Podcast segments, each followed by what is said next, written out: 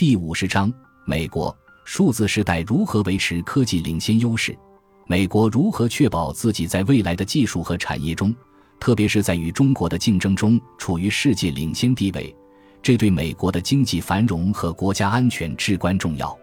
二零二一年一月十五日，美国总统拜登就职首日，在白宫网站上发表了一封致总统科学顾问兼科技政策办公室主任埃里克兰德的信。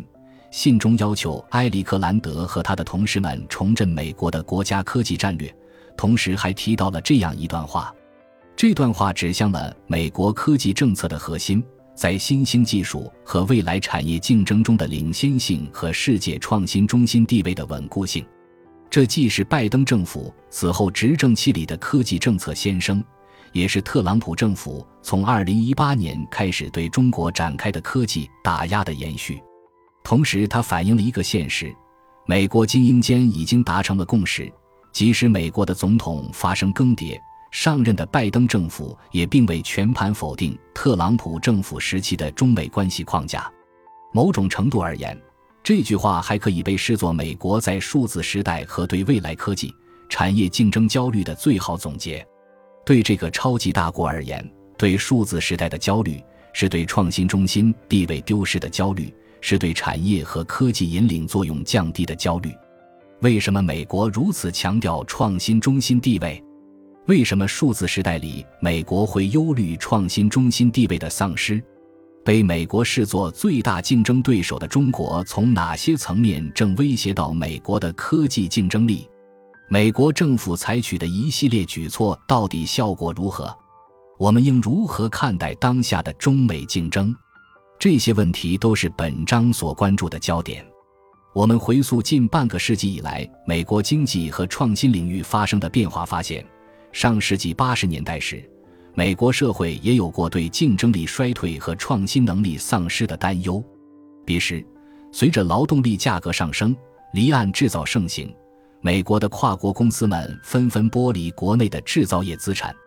当时，日本制造风靡全球。美国的汽车和钢铁产业在全球竞争中节节败退，消费类电子领域，美国的公司们也表现不佳，美国社会由此掀起过一阵焦虑思潮。今天看来，当时盛行的日本买下美国的京碳和美日之间的贸易摩擦、科技战，与今天美国在数字经济时代遭遇挑战时的姿态和反应如出一辙。由此可见。美国具有强烈的美国优先意识，始终追求全球经济影响力和创新中心地位。一旦发觉自己在新兴产业和科技竞争中出现了相对衰落的迹象，就会启动反射神经，全力应对潜在的对手，确保美国在创新和新兴产业中保有竞争力。二十世纪九十年代后，全球信息科技产业高速发展。由此而来的互联网经济浪潮从美国向全球扩张，美国社会因制造业衰退而产生的衰落焦虑和创新中心旁移的担忧得到缓解。二零零八年，美国次贷危机爆发，美国经济系统的稳定性面临严峻威胁，美国社会开始重新审视经济和科技领域的潜在对手。二零一零年，中国取代日本成为世界第二大经济体。同时，中国的制造业产值也超过美国，成为世界第一大制造业强国。随着中国轰轰烈烈的数字经济浪潮，中国也被动成为新科技革命浪潮里美国最大的竞争对手。美国对创新中心地位丧失的焦虑并非今天独有。事实上，在奥巴马总统任期内，美国就开始以立法和行政手段来推动先进制造业的优势地位。加速美国国内创新，到特朗普执政期间，它变得更为显性。美国一方面启动了对竞争对手的打击，同时积极以产业政策刺激和引导制造回流。新上任的拜登总统延续了这一思路，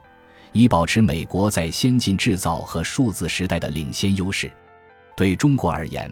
美国在数字时代的大国焦虑，成了当下科技产业发展最大的外部不确定性。了解美国的大国焦虑，有助于以长期视角看待中美在科技产业里的未来走向。另一方面，美国作为当今世界最强大的国家，在科技、制造和新兴产业及前沿领域依然拥有巨大的优势，全世界的资源和人才依然源源不断流向这个国家。由于其系统性科技战略，在可预见的未来里，美国在很多领域依然将引领全球产业发展。应当意识到，美国对创新中心转移的忧虑论调本身有利于其动员内部资源、凝聚共识。因而，当下我们应以更为全面理性的视角来对待美国衰落论调。新冠肺炎疫情爆发以来，各国普遍强调产业链安全，注重生产制造和战略产业的本土布局。随着俄乌战争突起，欧洲局势紧张，中美科技竞争也在增加新的变数。美国很有可能加速布局本土科技，在关键高科技领域进一步与中国脱钩。未来全球的产业链条在一些环节可能将呈现两套体系并行的状态。对中国的科技产业而言，我们要在中长期的时间里与美国展开复杂而又旷日持久的竞合。